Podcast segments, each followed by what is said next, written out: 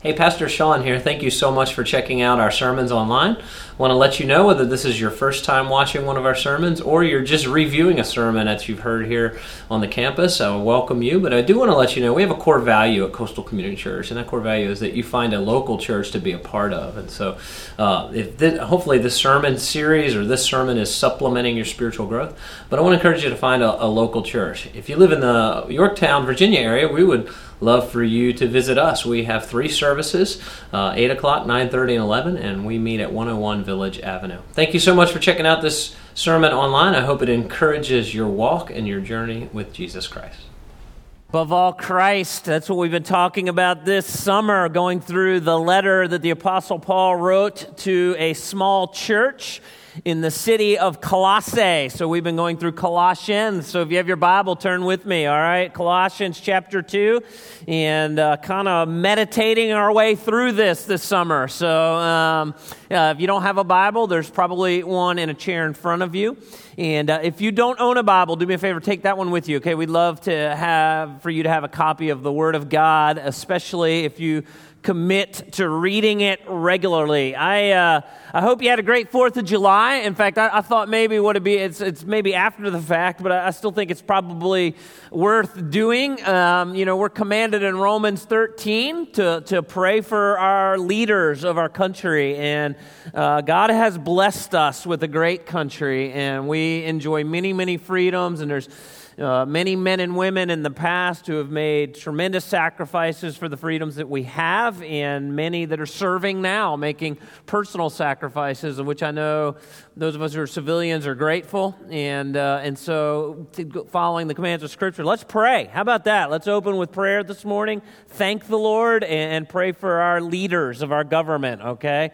Uh, so let's pray. Heavenly Father, I want to I want to thank you um, for this amazing country. And uh, just this week, we got to um, celebrate uh, our freedom as a country. And, um, and Lord, uh, as the scriptures teach us, with the freedom that we have in Christ, our freedom from sin, we know that freedom is never free. Our freedom from sin came at a cost to our Savior Jesus Christ. And we know that uh, um, freedom that we have in our country comes at a cost. We thank you for the men and women in the past who have served. We thank you for the men and women serving now.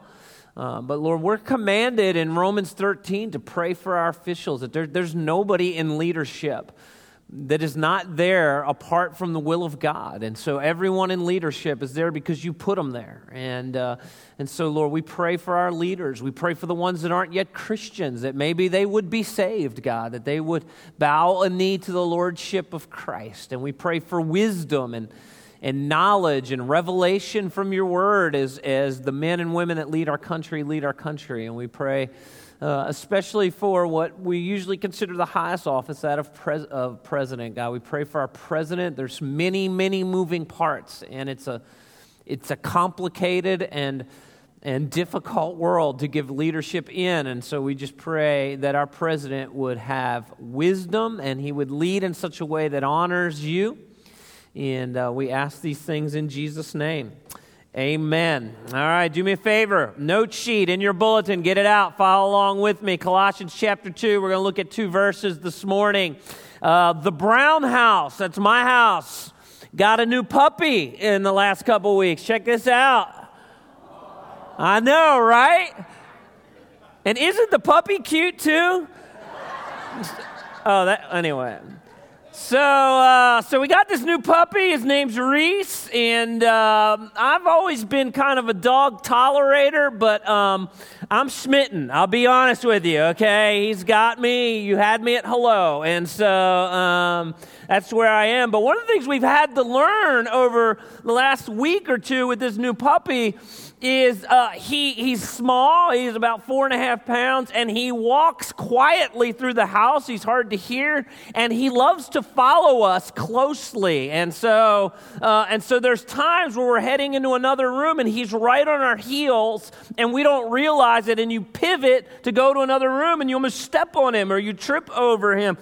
You, you could leave it up there, probably the whole service, honestly. No, I'm just kidding. No, put it down. I'm just kidding. No. and, uh, and so we have to be careful we don't step on him. He's just so close behind our heels, right? and he, he just wants to be with us. And, and, and so this morning, we're going to look at Colossians, where Paul now makes this incredible transition. It's, it's probably the so what of the entire letter. Uh, he's been building this case that Christ is above all. He's, he's the creator, he's the head of the church, he's the one that reconciles us back to our creator, God the Father, by shedding his blood and paying for our sins and rising again, that we too may have the hope of eternal life. And now comes the great transition where Paul says, Walk in him. Follow closely with him. The way my puppy is on our heels, we need to be following Christ as Christians. All right? So check this out in Colossians chapter 2, verse 6 and 7.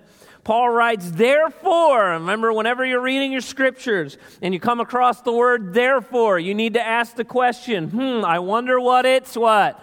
Therefore, right? And so, because it's always a, it's kind of a so what statement. Therefore, so Paul builds this whole case. As you've received Christ Jesus the Lord, what's he say next, church? So what? Walk in him, right? Rooted and built up in him and established in the faith, just as you were taught, abounding in thanksgiving. A couple points I want to pull out this morning that I hope encourage you and challenge you. Number one, Paul says, as you received, as you received, what did you receive? Well, he says, as you received Christ Jesus the Lord, all right?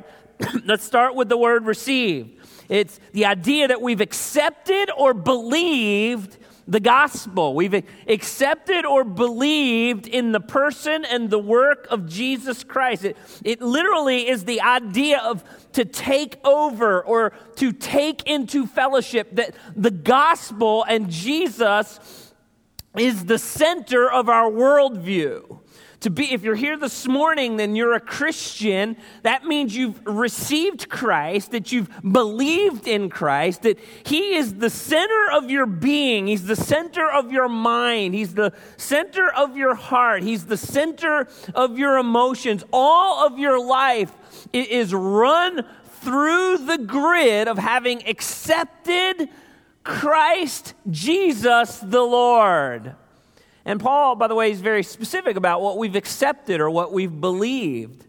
Okay, so if you're here this morning, you're a, you say, Yes, I'm a Christian, this is what you're believing.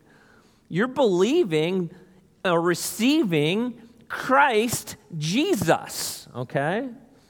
Now, a lot of us get confused because you hear these names connected so closely, right? But, or whenever you see Jesus Christ or Christ Jesus, okay, the word Christ is not a name, the word Christ is a title. It's a, it's, a, it's a title. Jesus is the name of the Son of God, but, but Christ is the title. Christ is the idea of the, the anointed one. Christ is the idea of the Messiah. Christ is the idea of the special one sent from God, the Savior. All right? Christ is the one, he's the perfect Son of God who paid the debt of the sin of man.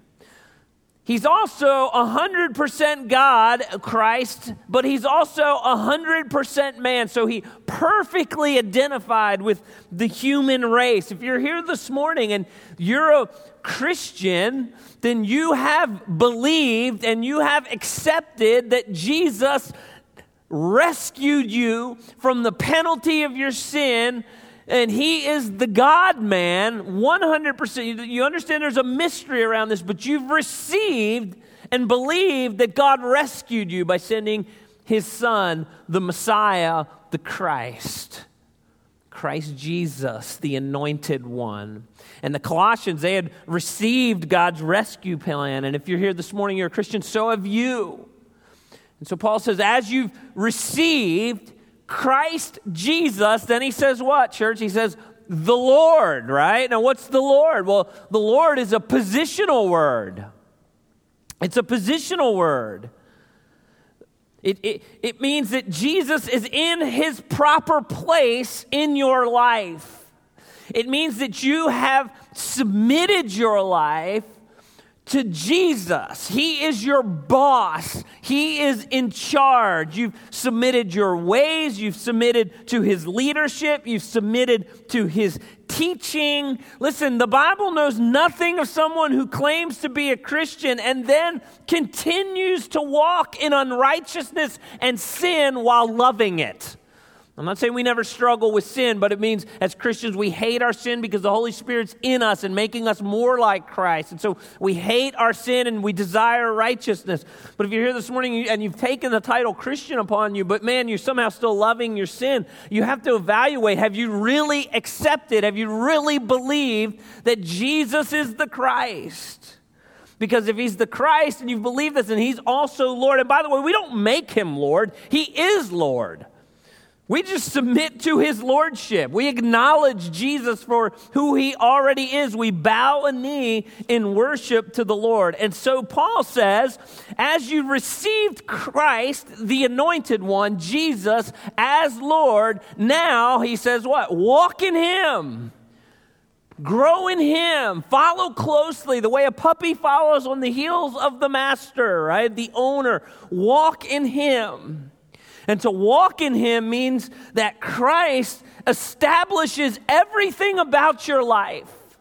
To walk in Christ means that, man, you're, you're following so closely that you value what Jesus values. You no longer get to value what the world values, you value what Jesus values. You, you submit your values to, to what the Word of God has taught us to value.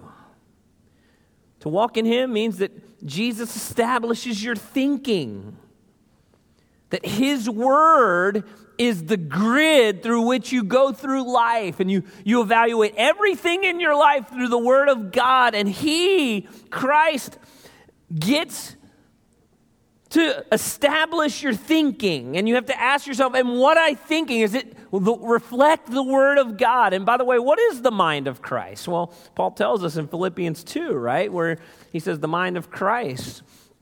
Philippians 2, verse 4, let each of you look out not only for his own interest, but for what, church? The interest of who? Man, how would that change your marriage? Right?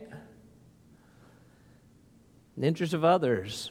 And then he says, Have this mind among yourselves, which is yours in Christ Jesus. He, he, Christ establishes our thinking when we walk with him.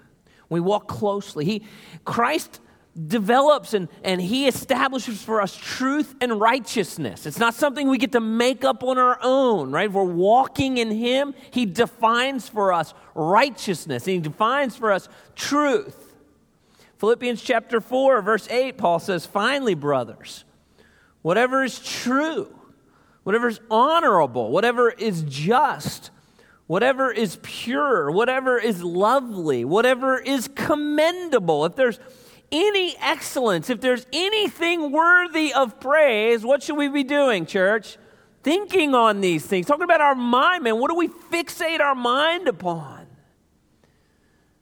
The, the, the, the word we use a lot in church life is the word to meditate, right?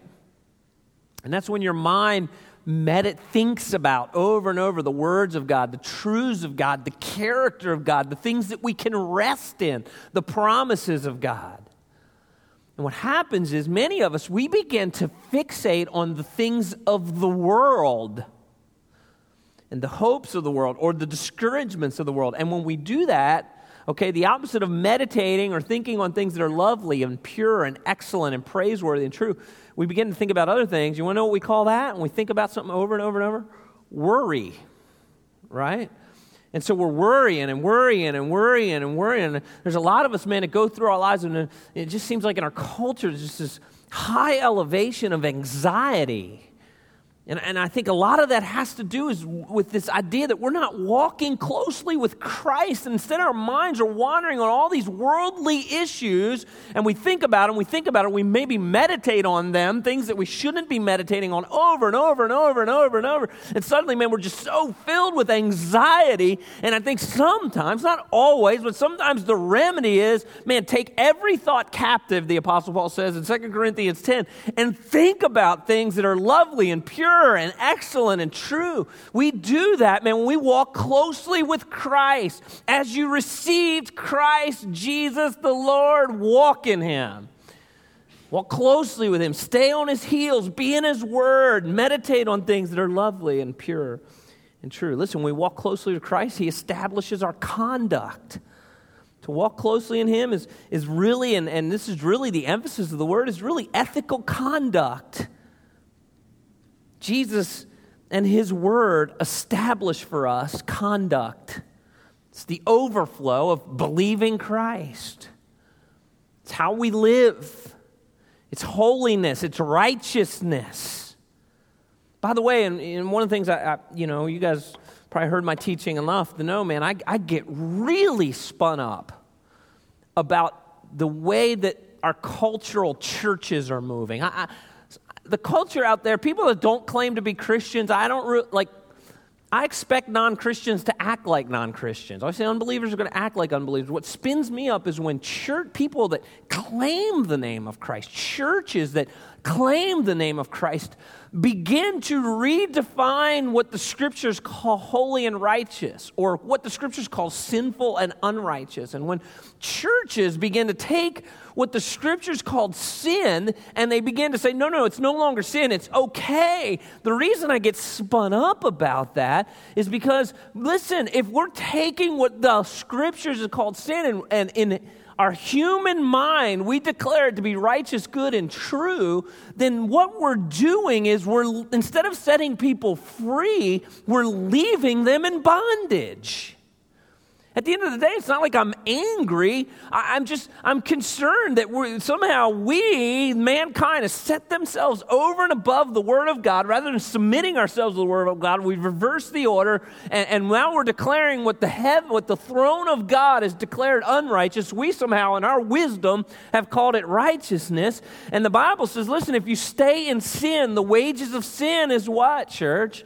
it's death, right? But Jesus declared, you mean if you know the truth, the truth will do something for you. It'll do what? Set you free, right? And so the reason I get so spun up about these things is because I want people to know the freedom of walking so closely to Christ we walk in Christ, we know freedom, and He establishes our, our conduct. And as a church, we have to offer the freedom of the gospel. We have to call sin what it is. And then we, the gospel is you repent of sin and you believe in the person and work of Jesus Christ, and His good works are credited to us by grace through faith. And now, by the Holy Spirit living in us, we get to walk in that righteousness and know the freedom of the gospel. It's great news, right? And so Paul says, as you received, Christ Jesus is Lord, so walk in him. And then he says, and be rooted and built up in him. Be rooted and built up in him. He uses both an agricultural term and a construction term, right? And so he says, rooted and built up in him and established in the faith, verse 7 of Colossians chapter 2, rooted and built up in him and established in the faith, just as you were taught abounding in thanksgiving. We're to be rooted in the gospel of Jesus Christ. We're to be rooted in the gospel of Jesus Christ. In John chapter 4, when Jesus is talking to the woman in the well, he told her, He said, I'm living water. I'm living water. If you, if you drink from me, if you, if, you, if you feast on the gospel of Jesus Christ, you'll never be thirsty again. Paul, Paul gives an agricultural, be rooted in Christ. I, I can't help but wonder if the Apostle Paul didn't have Psalm 1 in mind. I don't know if you've ever read closely Psalm 1, but the, the, the, the Psalms were really the songbook of the people of Israel, right? So when we put our songs up on the screen, when they would sing, they would, they would, they probably didn't have a, a book for everybody, right? But the, a lot of these songs would be memorized by children. And so Psalm 1 would be one certainly everyone in the Old Testament knew. And the, the writer of the Psalm says, Blessed is the man who walks not in the counsel of the wicked, nor stands in the way of sinners, nor sits in the seat of scoffers. But what? His delight is in the law of the Lord, and on his law he meditates day and night.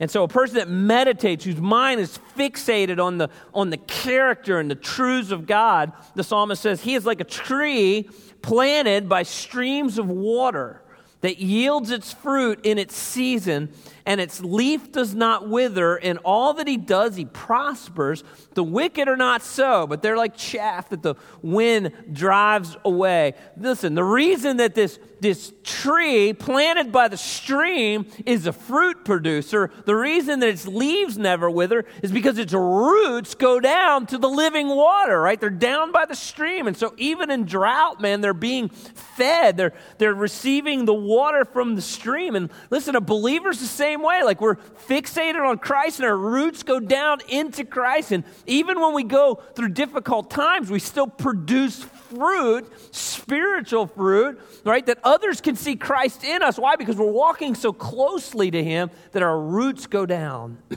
and tap into the one, Jesus, who said, Man, I'm living water. And so a Christian spiritual nourishment comes from the roots, believe, believing deeply in the person and the work of Christ. The second thing Paul says is the uh, so not only is a Christian rooted in Christ, he's built up in Christ, right? This is a construction term. He, it's actually a foundational term, and I, I don't know a ton about construction, but I know a foundation is pretty important, right? Uh, anytime I've ever seen a building built, like, it seems like it takes forever to, to dig out the, the foundation. Like, man, you're digging the footers, it goes on and on and on, and then once the foundation is laid, man, it seems sometimes it seems like the sticks go up right away. you know, up comes the building. But a, a, a foundation is, is so important. And, and in fact, uh, you know, Jesus told the story, right, of two builders. He, he told this very story. He said there's two builders, right? One wanted to build his house quickly. He wanted an oceanfront view as quickly as he could get it, right? And so he built his house on what was his foundation? Anybody know the story? What was foundation he built on? He built on sand, right? And man, the house went up quick. And he had his oceanfront view until the weather got bad, right? And then what happened? This, this house fell apart. The other builder, man, he took the time to hew out the foundation in a rock so that, the, that yes, he's going to he's gonna have an oceanfront view, but he's going to he's gonna do it with delayed gratification. He's going to he's gonna put in the hard work that needs to be put in so that when he builds the house, it's something that will stand. And I could apply that in so many ways. Because we live in this, we live in this society where, man, I want it now. I want it immediate. And if you're here this morning and you're single and you're dating, let me tell you something. Scriptures tells us if we're single that we are to reserve sex for marriage. And if you short circuit that, you're, you're, you're building on a foundation that's more sandy than solid. Right? I want to encourage this next generation of young people, man, build the foundation on the rock and it's more difficult and it takes a little more time and, and it's, it's countercultural. We can talk about finances, being generous. We could go on and on because we live in a fast paced society. I want it and I want it now, you know. I, my computer, when I shut the lid and then I open it in the morning, I get on the internet, I usually have to wait a good 15 seconds to get on the internet because I don't know, it just has to warm. I hate that. I'm like, doggone it. We don't like to wait, you know? Like, what's taking so long? It's, it's, I'll just use my phone, it's faster, right? And so, you know, we just want it now. But man, sometimes that's the wrong foundation. And Jesus said as much in Luke chapter 6, where he said, Why do you call me? And what's the word there, church? Lord, Lord, right? Positional word. Paul said this, right? As you believed him, as you received him, Christ Jesus the Lord. Well, Jesus takes a little issue with the positional word. What's he say? Don't call me Lord, Lord, and then not do what I tell you. Everyone who comes to me and hears my word, and what's next there, church? And does them. I will show you what he's like. And he says, like the man building a house who dug deep, laid the foundation on the rock, and when the flood arose, the stream broke against the house, couldn't shake it. Why? Because it had been well built. But the one who hears and does not do them is like the man who built a house on the ground with a found, on the ground without a foundation. And Matthew 7 says the same story where he says, built on the sand. And when the stream broke against it, immediately it fell, and the ruin of the house was great. So when Paul says, man, we walk in Christ and we our roots sink down and we build on something solid, what he's talking about is that we are in the Word of God. We hear the word of God. So that's the beginning step, right? So be a regular in corporate worship. Be in a small group where we unpack the word of God together in community, right? Be in the word each and every day. When I say take the Bible with you, you don't have a Bible, take it, read it every single day, you know, and and and and and and hear the word. That's step number one. But then we have to do the word. We have to, re- the, word, the, the, the, gospel word is to repent. We're doing things our own way. We repent. We do what the word of God says. If you're a Christian, the Holy Spirit lives inside of you that does empower you to do the word. If there's something going on in your life that's habitual sin and, and you are growing to hate it, but man, it's become an addiction for you, get some help. I mean, we have an addiction class. Let me know after the service, man. We'll steer you in the right direction. But man, get the help that you need so that you can do the word. We're going to talk about the benefit of that in just a moment because Paul talks about that. But man, the house with a firm foundation is a house that's built to last. And it's hearing the word, doing the word. We do that when we serve, when we live humbly, when we give generously, when we date with sexual purity, when we worship regularly, when we completely rest in Christ alone. This is the foundation, it's on the rock. And Paul's very clear, Jesus is clear, Paul is clear, that a person who hears the word and does the word of God, this person that's walking in him, Paul says, this establishes your faith, okay? The word establish here literally means to make your faith firm. So, how, how, how does hearing the word and doing the word make your faith firm? Let, let me illustrate this, okay? I think the best way is probably to illustrate it. I know many of you have done this, right? I, I can think back and so, so when it comes to finances in, in the Brown home, okay? Um, one, of the, one of the things that we have a deep conviction, another teaching for another day, but, but we have a deep conviction. The scriptures teach that, that a tithe, a tenth, belongs to the Lord, and we believe it belongs to the local church, okay? And so we give a tenth of gross to the local church, gross income, all right? And then when um, we want to give to other things, missions or help feed children or, or whatever, that's over and above, right? We consider that over and above generosity. I know a lot of y'all live that way, all right? And, and I look at Malachi 3.10 and, and and, and I know I have a lot of well meaning Christians that take issue with me, like, that's, that's Old Testament, how dare you? And I'm like, well, there's also blessing attached to that verse. Is the Old Testament part doesn't count for that either, you know? And Malachi 3.10 says, bring the whole tithe in the storehouse. And, and then the, and back in the verse says, see if I don't bless your socks off. Okay, essentially, is that's the Sean Brown version. But uh, you know, so but that's essentially what it says. And I've just seen God do that over and over and over and over. And there's been times where, you know, through prayer and counsel with me and my wife, where we've given money where it's like, man, this is almost crazy to give this amount. You know, like maybe when we did the building fund here. You know, I've shared that personal story, but. Uh, and then to watch the Lord provide my needs. And a lot of y'all can attest to this, okay? So, what does that do with my faith? What's it do? It establishes my faith. Because I did what the word said, and now I'm like, wow, God continues to provide. wow, God's true to his promises, right? And so then when we sing a praise song about God being true to his promises, guess what? It's, it's real to me. Because I had a check show up or a car show up when I, you know, things like this where it shows up and you're like, man, God knows my every need and He cares and He provides. And then when we sing these praise songs, it's got a whole new meaning. My faith is established, right? Right? And some of y'all have experienced that right? Or did you ever go? It's the Great Commission. It's the first word of the Great Commission. You're like, I don't know, Jesus. No, no, it's not Jesus, right? It's go. All right, go. Did you ever go? Like, really go. Go where it was uncomfortable. Go on a missions trip. Go to a small group right? We're getting ready in the fall. We'll launch our six week small group and challenge every single one of you to be in a small group. Some of you, for the first time, need to go. Just go. And can I tell you something? I'm going to tell you, I'm going to be really honest for a minute. Can I be really honest for a minute? My small group meets on Sunday nights. I'm an introvert. That means people drain me. Like people, but they drain me. Okay, so that's and so by Sunday afternoon, man, I'm I'm pooped. And I used to have to start getting getting motivated about four four fifteen in the afternoon to go to my small group. And most Sundays, I'm like, oh goodness, I'm so tired, you know.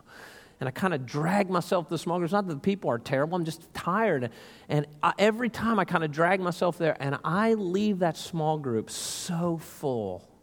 So glad I went, man. It's just incredible. And the Lord used the community of other believers to encourage me or challenge me. And I just always leave so full. And by the way, do you know what's the root word of being a disciple? What's the root word of disciple? Anybody know? It's discipline, right? It means go. Get up. Have some dis- spiritual discipline. Did you ever go? Did you ever go to a mission trip? Go to a small group? Go talk to a neighbor about Christ? And when you go, what happens? The Spirit of God shows up. God meets you in your going. And you're like, oh, wow, God, God is true to his promises. And the more you do this, the more you establish discipline, the more you go, the more you live according to the promises of God, it establishes your faith, yes? I mean, we see this in the Old Testament, right? With the people of Israel. When, they're, when they got backed up to the Red Sea and the Egyptian army is coming down on them, right? And it looks like they're going to be devoured by the Egyptian army and they're backed up to the Red Sea. And how did God part the Red Sea? Anybody know? Moses stuck his rod out, right? Parts the Red Sea, they go on dry land. Then they travel across the wilderness, and now they're under the leadership of Joshua, and they get to another sea, another bloated river called the Jordan River, and they're supposed to go in the Promised Land. Anybody remember how they crossed in the uh, over the Jordan? What happened the next time? They had to go a little bit further. It was more than just the staff. What happened, happened next time? They had to put their feet in the water this time. Feet in the water, and then the sea parts. Why? Because God is taking these people on this journey of establishing their faith. And it's the same thing with us. Paul says, man, when, you, when your roots sink down, you're built on firm foundation, and when this happens, your faith continues to be established by listening to the word and obeying the word. And some of you are like, man, my faith is shaky and weak, and I'm going to tell you why. You're, you continually walk in disobedience to the word of God. So, yes, I believe, but man, there's these areas of my life that I just want to do it my way. Because of that, our faith isn't established. Let me encourage you walk in obedience. And so Paul reiterates that our faith is encouraged and it grows by being in the Word. In fact, he says this he says, as you were taught, as you were taught. So your faith is established as you were taught. It means you need to know the Word of God. You need to be in the Word. Your, your roots are not going to grow down. You're not going to build on a firm foundation if you're not in the Word of God. I'm, I'm not going to ask for a show of hands, but man, I'd love to. I mean, how many of you read your Word at least a couple times a week, right? Don't show your hands, but man, I would encourage you to do that. Begin to establish this discipline, which you hear the word, then you adjust in obedience to the word, then your roots go down deep and you're building on a firm foundation. Your faith is established because that's what it means to walk in Christ, to follow like that puppy at the feet of Christ, go, man, I can't get enough. I can't get enough. And Paul finishes with this. He says, when we do that, we are abounding in thanksgiving. We're abounding in thanksgiving. Listen, a person with a renewed heart is a person with a thankful heart. A person with a uh, Christians of all people should be a people with a joyful song in their mouth, right? A Christian of all people should be a person that understands the overflow of a heart fixated on Christ is that of thanksgiving. A heart captured by the gospel overflows with thanksgiving. A church community should be one of the most thankful places on planet Earth, yes? Why? Because we've been captured by the gospel. Why should we be thankful? Because God sought us out and saved us and gave us eternal life. If that doesn't capture your heart and renew you with thanksgiving, I don't know what will, right? I was talking to someone a couple weeks ago. I said, Hey, are you happy today? Yeah, I'm fine. Why? Well, you need to tell your face. Okay, that's what I told this person. Someone I was close to, I could get away with it. Okay, so. hey, like sometimes Christians look like the surliest people on earth. You know? Could be because we're not meditating on the gospel enough, right? Man, we spend time thinking about how much the Lord loves us. We meditate on the gospel and we become people that are thankful. I want to finish with this. We'll close with prayer this morning. I, uh, when I was a, when we had kids, I, I, couldn't find the total illustration. Okay, so ha- I'll do my best to describe it. When my kids were young, we had a um, we had a travel high chair. Okay, so this was back in the day when you had to put the kids in the high chair. And, um, and this high chair that we had was a plastic chair, okay, like this. And then it had straps that came out of the back, and it had straps that came under the chair, okay? And so it was, it was intended to be used on another kitchen chair where you would take the strap that was out of the back, and you'd strap it on the back of the kitchen chair, and then you would strap it under the, the seat of the chair. So this high chair had a real firm foundation. It wasn't going anywhere. And I remember one day as I was reading the instructions. I don't know why I read the instructions this particular day, but I read the instructions, and it said on the instructions that this travel high chair was not to be used on a stool. Like, really? Am I that much of an idiot? Like, I'm going to take my two year old and put him in a chair that maybe he could just kick himself off, right? You know? And, uh, man, anyway, we've I just think of Romans 1. Claim to be wise, we become fools. Anyway, so yeah, um, we're just idiots, right? Like, okay, so I'm not going to put it on a stool, right? And, and, and the point is, for this chair, for this, I, I wish I had it. We've thrown it out.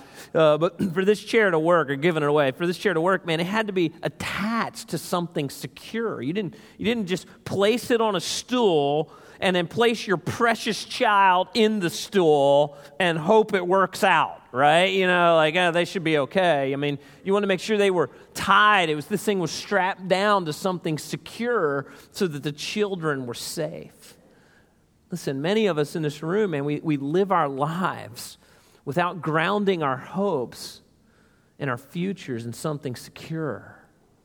And we're to ground our hopes, we're to ground our lives in something that will last. And when you, when you don't ground your life in Christ, then your eternity is not secure, first of all. And have a, a secure eternity means that you've accepted, you've received, you've been saved, you received the gospel, you've believed that God loved you so much that He sent His Son as a rescue plan that he's the Christ, he's the anointed one, he's the Messiah, and you've received that and you've believed that so much that now you, you follow him so closely. And if you haven't received that, if you haven't secured your future, man, what are you believing in, really? What are you hoping in? Your bank account? You put your, your whole life on a bank account on a stool not strapped down to anything. Right?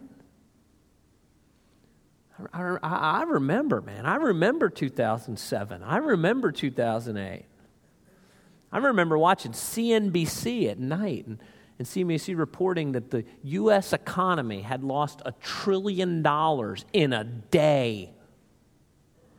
That's a real thing. Man, is that where your hope is?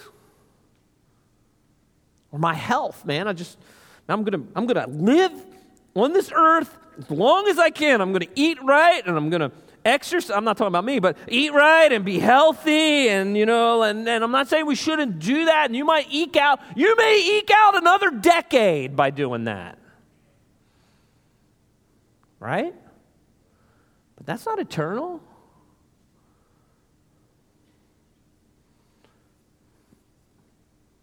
Circumstances, man, I'm just, you know, get a good job or get the right spouse or all the circumstances line up and we'll place it on this stool and man, that's secure.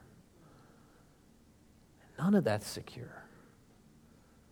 It's all short, it's temporary, momentary, Paul calls it. Receive Christ. Receive Christ, the anointed one, God's rescue plan. And if that's you, if you have received Christ, then you should overflow with thanksgiving. Yes? Psalm 95 says, Oh, come, let us sing to the Lord. Let us make a joyful noise. Why? Because He's the rock of our salvation. Let us come into His presence with thanksgiving and let us make a joyful noise to Him with songs of praise. And if you're here this morning and you're not you're a Christian and you're not your mouth is not filled with songs of praise, you are meditating on the wrong stuff. Meditate on Christ and the overflow of songs of praise. If you're here this morning and you're not yet a Christian, and you're, you're, you're hoping in something that will not last. So let me encourage you make today the day. Make today the day You say, you know what? I receive Jesus as the Christ. I submit to his lordship. Let's close with prayer. Heavenly Father, if there's anyone here where your spirit is stirring through the priest's word, may today be the day they say, you know what? I'm done doing it my way. I'm done, done hoping in things that won't last. God, today, they would repent of sin and they'd acknowledge, yes, God loved me and He sent Jesus the Christ.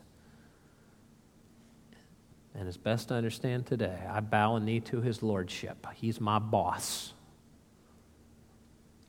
And as a church full of people, God, would we follow closely at His feet and the overflow of following closely is mouths filled with praise, hearts that overflow with thanksgiving. May we of all people be a people of joy, a people of thanksgiving, a people of praise. And it's in Jesus' name I pray. Amen.